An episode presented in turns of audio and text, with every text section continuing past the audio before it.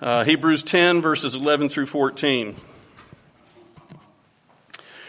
Every priest stands daily ministering and offering time after time the same sacrifices which can never take away sins.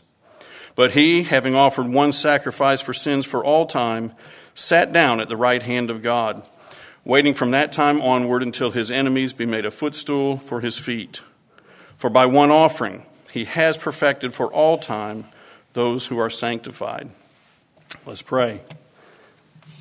Father, we pray that you would take this word and make it effective once again, and that by your Spirit, Lord, you would bring comfort to your people, bring assurance to those who doubt, um, and Lord, bring conviction and even disturb those who yet, have not yet acknowledged you. Make your word effective this day, we pray. In Christ's name. Please be seated. So, how many of y'all are familiar with Hebrews? Yeah, this is a book we're studying with the Women's Refuge here of late, and every time I go through Hebrews, I like it that much more. But to be honest, there's a lot of mystery here in Hebrews. It's, to me, among the books of the New Testament, it's somewhat more distant from us. There's an awful lot of Jewish background in it that maybe we don't understand quite as well. But I think there's treasures there. And so, since that's where I was studying and the opportunity came up here, that's where we ended up. Let me begin by just asking the question when is enough enough? You'll notice that's the title of your sermon this morning. When is enough enough? You know, there was a farmer out laying in a field, laying on his hay bale, just enjoying life. Beautiful day, comfortable breeze, sun was shining. He just thought he'd take a few moments and relax. He seemed fairly satisfied until this high powered businessman drives up in his sports car, comes to a screeching halt, gets out, and begins to rebuke him and tell him, What are you doing? Wasting a day away there. You need to get yourself up and get at it, get to work, be successful, achieve something. And the farmer simply said, Well, and then what? And he went on to say, well, maybe you could increase your fields and your holdings and your barns and your houses and you hire more people and you can build an empire. And the farmer simply said, and then what? He said, well, then someday when all is done and you're successful, you could maybe sit back and relax a little bit and enjoy life. And the farmer said, but that's what I was doing before you disturbed me. you know, so when is enough enough? They had uh, two different ideas, ideals of what enough would be.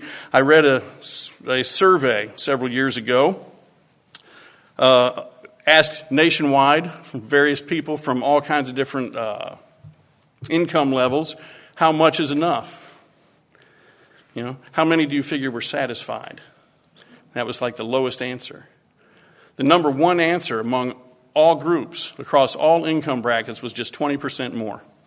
I guess they figured that that would be just enough without being too greedy but just 20% more. So, how much is enough? Um, how much, you know, achievements are enough? I can't help but think we watch the NFL, the NBA, and the, everybody wants to win one more time. Everybody figures one more season. You know, how much is enough? Um, I have fallen prey to this a little bit. I have a bit of a perfectionist nature in some things, not in everything.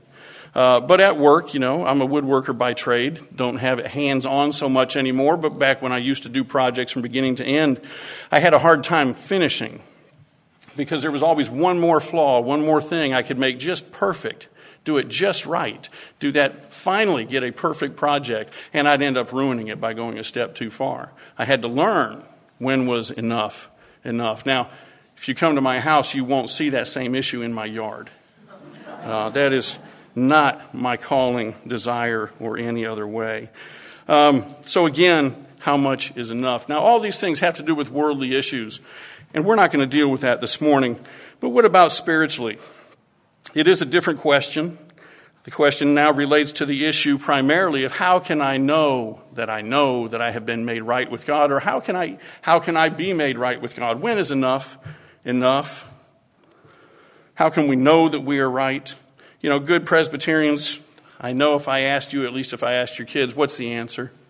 Jesus is enough. Is he not? How can I know? How can I be made right with God? Well, Jesus is enough. But I really wonder sometimes how much do we really believe that? How deep is your conviction on that point? This is one of those foundational things that if we get this right, it is freeing to do so many other things, to put aside so many other distractions. But I can't help but wonder, because of those I've come in contact with uh, at the refuge, at my place of work, among our congregation, I sometimes wonder if we really get this Christ is enough. It seems to me that it reminds me of a missionary I heard speak one time, and he was somewhere in South Africa, and he had to get, going to take a helicopter ride to go from point A to point B. And it was really windy that day. When he showed up at the airport or wherever the helicopter happened to be, he noticed this thing looked very flimsy, and it was strapped down to the ground. And he asked the pilot, Why is this thing strapped down? He said, Well, because on a strong, windy day, the helicopter might be lifted up and smashed against the rocks. He said, But we'll be, we'll be fine. Don't worry about that. We're going to get in this helicopter now and we're going to fly from point A to point B. And the missionary was understandably a little bit nervous. So as they're getting in and strapping on their seatbelts, the, uh, the missionary said, Now, what do I need to do? What do I need to do? Do I need to pedal? Do I need to flap my arms really hard to help out? You know, he wanted to know, is this thing going to be enough? I kind of, I think we do that spiritually. We can mouth the words, Christ is enough for our salvation. He, His life, death, and resurrection is enough to make us acceptable in God's sight so that we can show up in the throne room of God without fear, right? We can affirm that.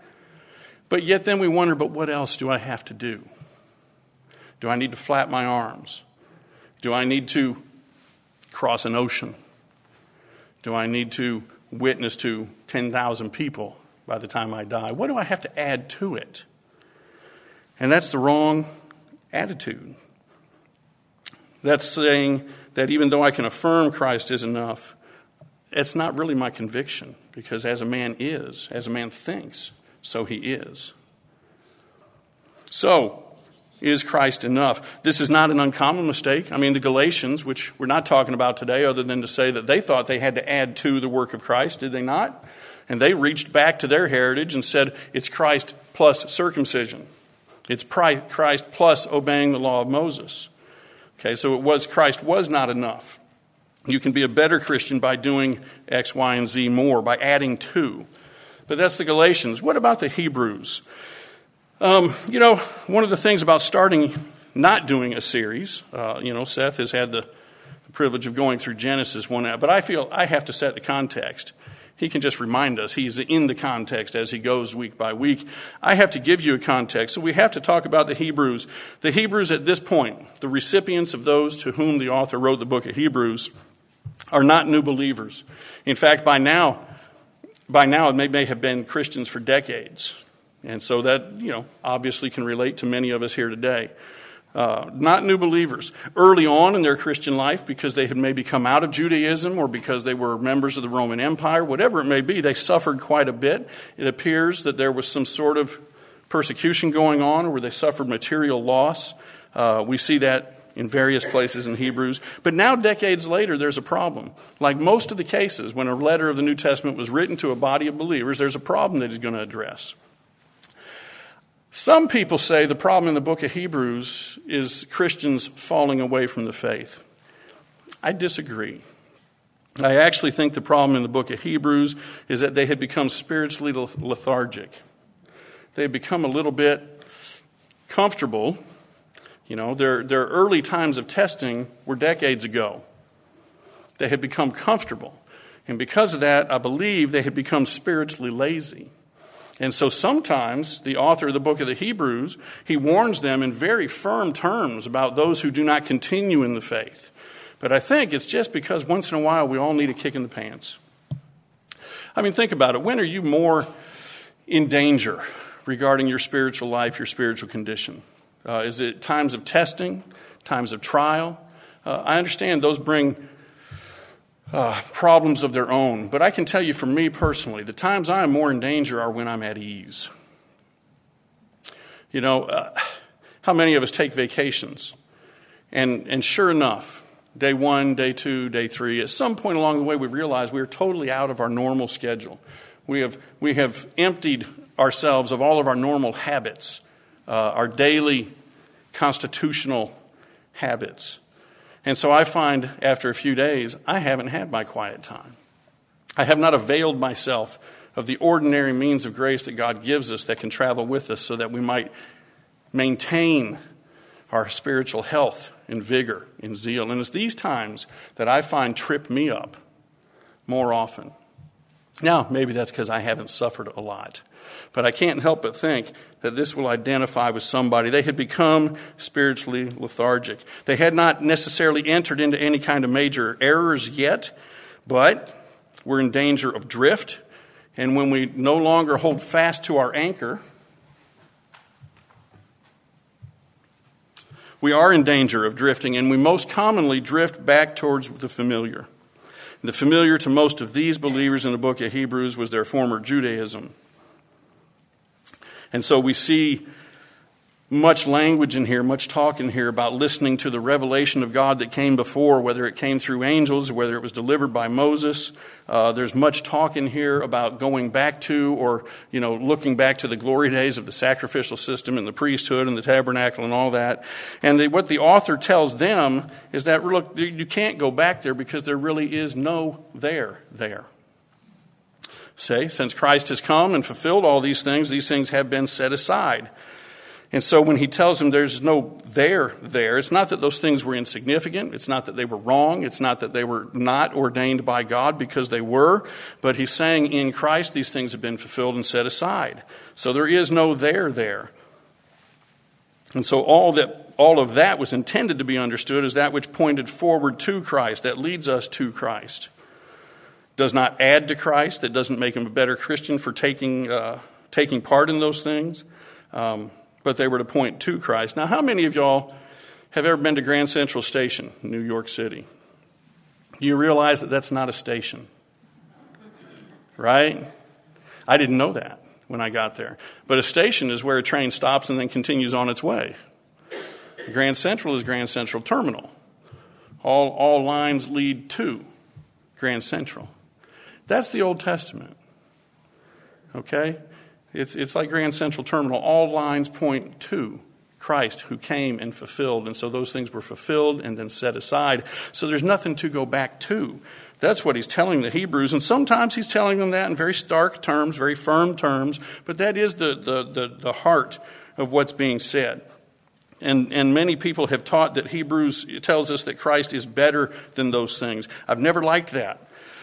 He's not merely better, uh, he's the superlative, but even that's not enough because that's still a comparison. But he is the capstone, he is the fulfillment, he is the terminus, like Grand Central. He is the final revelation, he is the greater high priest, he is the perfect sacrifice. So, what are you going back to?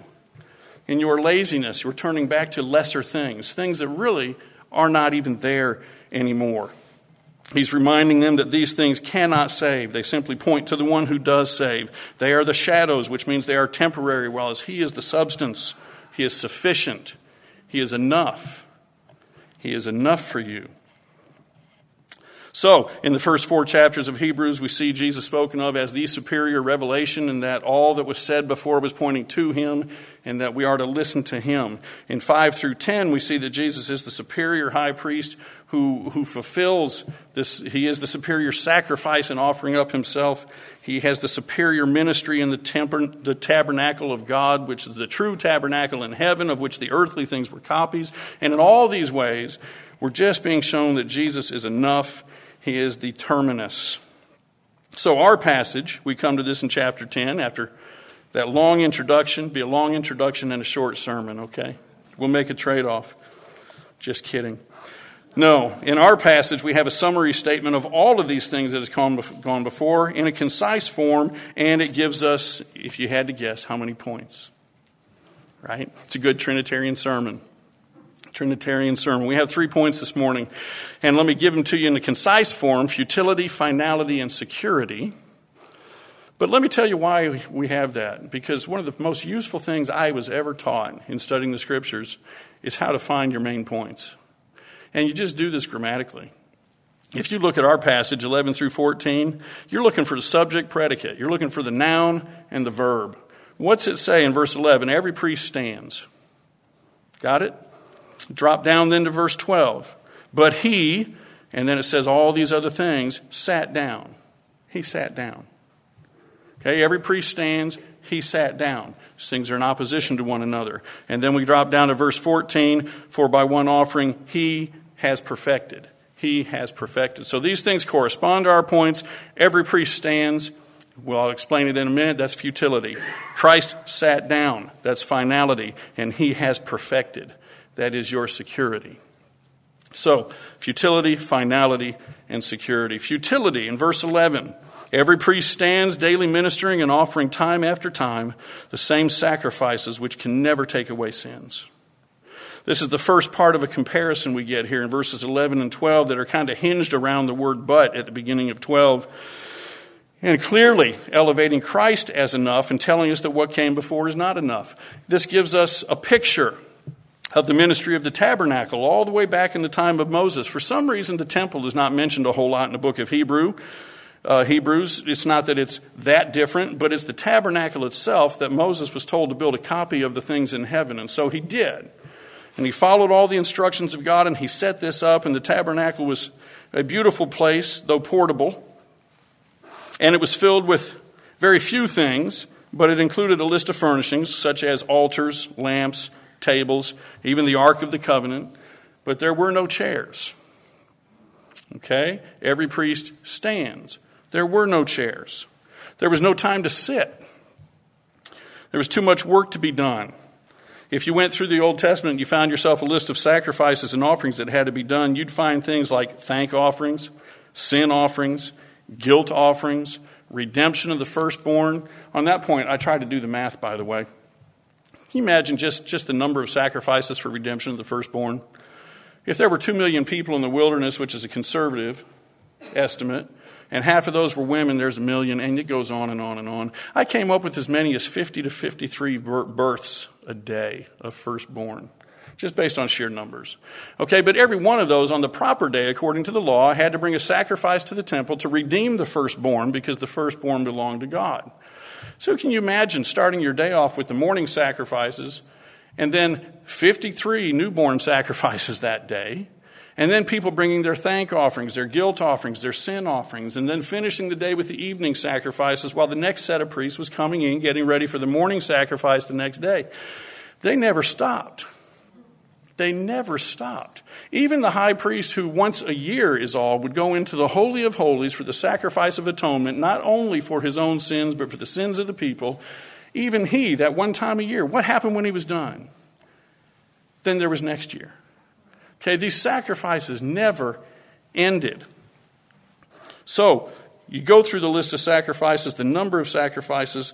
These priests were simply working round the clock. The work was ongoing, the work was repetitive, the work was continual, the work was without end. Without end. And this is given to us to show the futility of it. It's not that it was futility because of a misunderstanding. Because like most people like human nature seems to be we take the things of god and we misunderstand them at the very least twist them at worst. Okay because they came to the point where they began to understand these sacrifices as that which takes sin. But the author here tells us in no unclear terms that in spite of all this work in spite of all the repetition in spite of all the blood that flowed like rivers these sacrifices could never take away sins. These sacrifices were totally ineffective for atonement, but they had not been meant for atonement in the first place. They had been meant for instruction. Okay? But the way they were understood by these people, the way they're being misunderstood by the Hebrews looking back to the glory days, was they thought these things maybe could make us right. It's due to a misunderstanding, due to a misuse. These things were totally ineffective for atonement.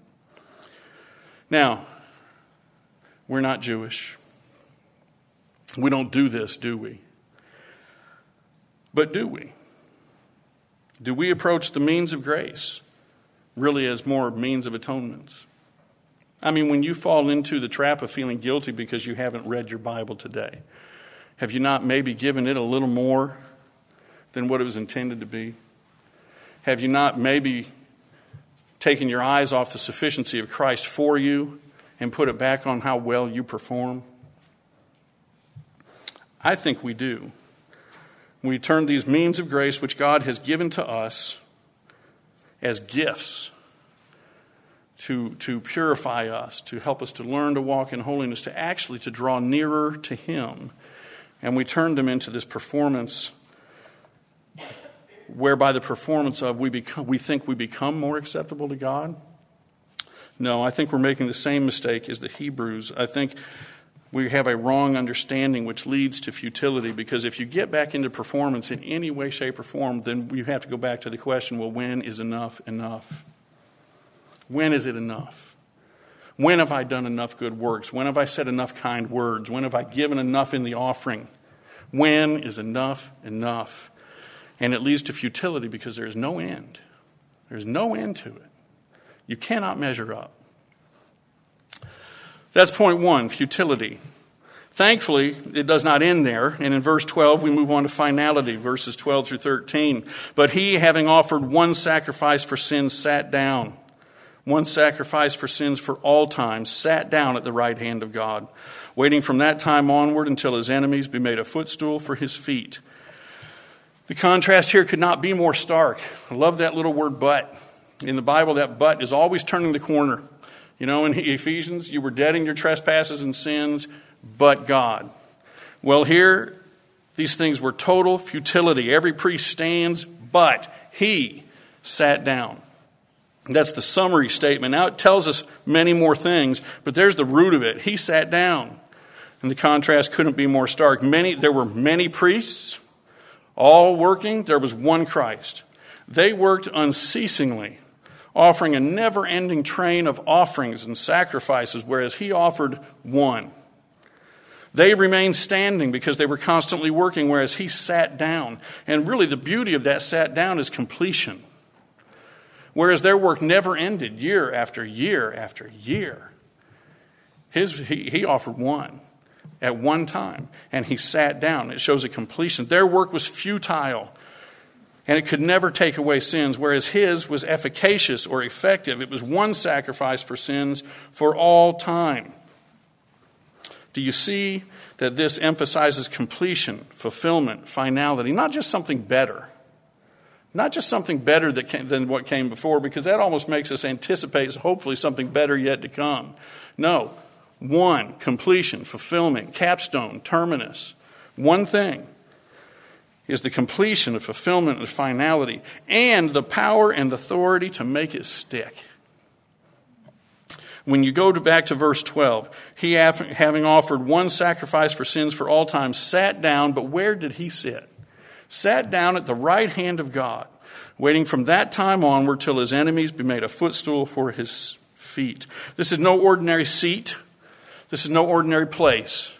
When Christ finished his work, he sat down at the right hand of God, the place of power and authority. He sat upon a throne. If you want an Old Testament picture of that, maybe consider Joseph, who sat at Pharaoh's right hand, said that nothing was done in Egypt except at Joseph's word.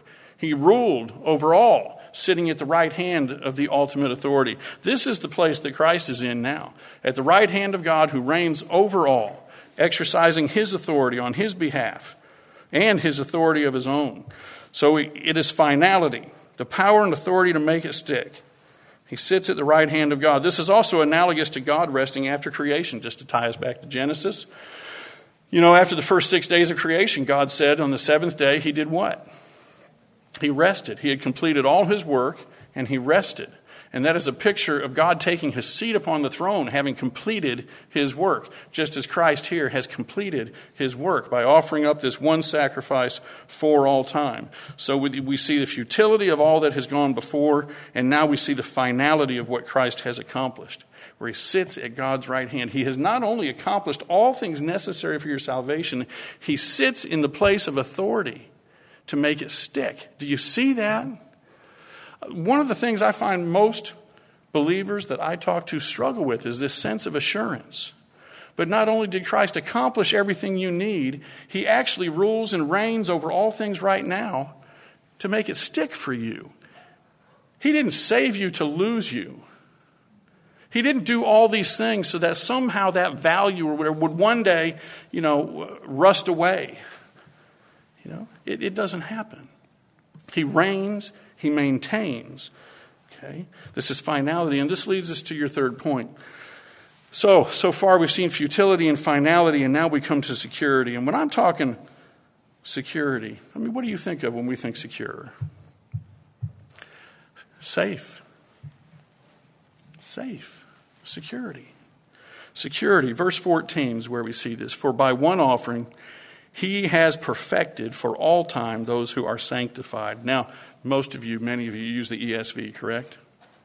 So it's not those who are sanctified, but it's those who are being sanctified. You know, the idea of those who are sanctified just simply means those who are called the saints of God, those who are set apart by God for Himself. And so the New Testament refers to them as saints.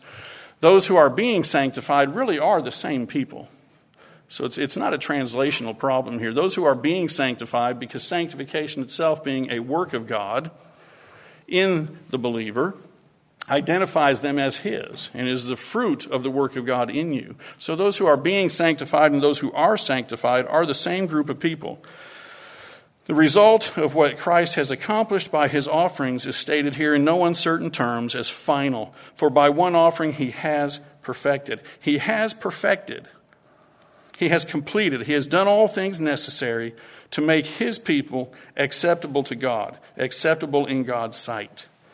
This, this is the doctrine of justification stated in a, in, a, in a concise form. Doctrine of justification, according to our catechisms, the smaller catechisms, uh, says that justification is an act of God's free grace, whereby He pardons all our sins and accepts us as righteous in His sight only for the righteousness of Christ imputed to us and received by faith alone. The righteousness of Christ imputed to us and received by faith alone. It is all the work of Christ as this offering on our behalf to pay for sins, imputed to us and received by faith alone. He has perfected. He has pardoned your sins because of Christ. He has accepted you in His sight because of Christ. And He has imputed to you the righteousness of Christ so that when He sees you, He sees you clean he sees you free from the sin, from the guilt, from the stain. All because of the work of Christ. That's your doctrine of justification. But who has he done this for? He has perfected for all time those who are sanctified or being sanctified. This is his people. This idea of sanctification is the idea of being set apart. I think I already said that. Being sanctified obviously comes to the doctrine of sanctification, which in the smaller catechism actually follows the doctrine of justification. And it simply says that this is the work of God in the believer to renew them in the whole man after the image of, of Christ, and to more and more enable them to die unto sin and to live unto righteousness. This is the work of God flowing out of justification. And the reason I took the time to define those, the reason I mentioned that the order of those in the Catechism is such, is because I find a major error in believers that is related to this enough is enough idea of confusing these two doctrines. And that, that debate goes back 500 years, but justification and sanctification constantly get confused. And one thing they do is they get misordered. And once again, when we subtly misorder these things, then it becomes performance first and acceptance later. Then we take this whole work of salvation away from God and Christ and we put it back on our shoulders. And if you're like me, I'm not enough. I can't do enough. I can't be enough.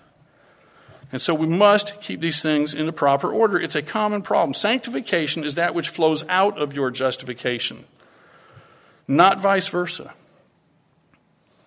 God saves. Christ has done all that is necessary. Sanctification, in order to be accepted, is nothing more than slavery, which leads to insecurity. Sanctification flowing from the work of God tells me I am accepted and is a good gift from God and an evidence of true faith. But do you see the difference that that order makes?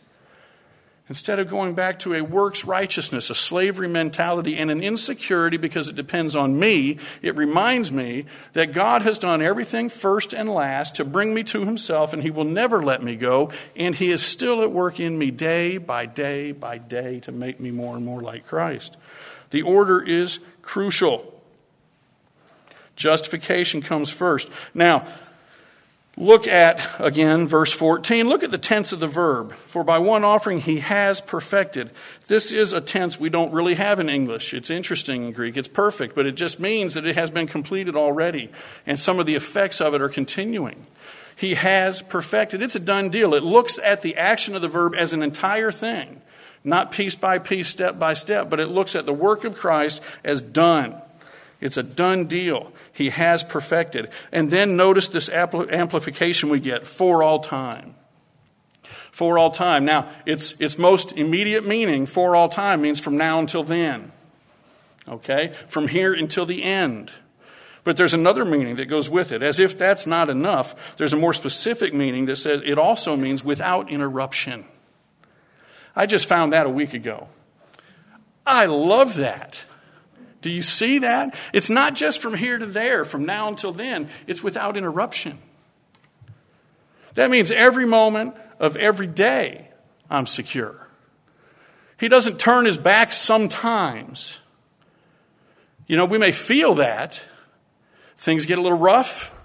There's suffering all around us. Maybe I have some sort of loss. Maybe I'm dealing with cancer. Okay? And I'm not, and I don't mean to make light of that. But without interruption, secured by the work of Christ. Not on anything you do, not on anything you've done, not on anything you add to it. Secured. Not just from here to there, from now till then, but without interruption. Our Savior doesn't take a moment off.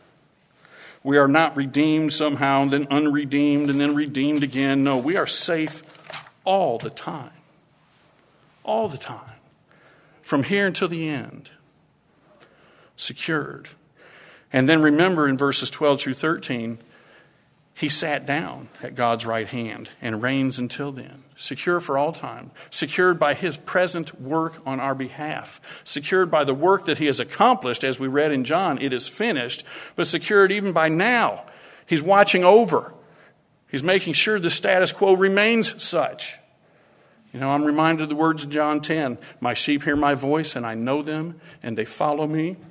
I give eternal life to them, and they shall never perish. And no one can snatch them out of my hand. Why? Because he's sitting on the throne. My Father, who is greater than I, who has given them to me, and no one can snatch them from his hand. Security. Security. So, when is enough enough? Christ is enough. You know, that's simple, but is profound. For the child of God, Christ has accomplished what is necessary for your salvation. Failure to grip this just leaves us in fear, in insecurity, eventually leads us to error, restlessness, despair, lethargy, because if you're like me, when I don't feel like I can ever get to the point of doing up, I don't try.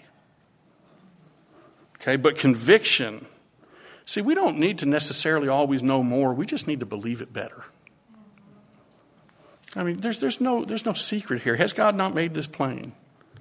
We don't need to know more. We just need to believe it better. Conviction here actually leads to assurance and invigoration. You know, you don't worry about how much must I do, but how much do I get to do? It's invigoration. I heard a long time ago that there's just not enough energy in life for too many passions. Now, that resonates with me because I'm not a high energy person. And so I pick and choose what I give myself to. But when it comes to the point of, can I ever do enough? Like I said, I give up in despair. And yet, when God convinces me that He has done it all, I am energized. So, so many of these things I think I have to do and I have to be are off my shoulders. And now I can give all my energy to serving Him and His people. So there's not enough energy in life for too many passions, but settling this in your mind frees up a lot of energy so that you can love your Savior and love your neighbor as you ought to.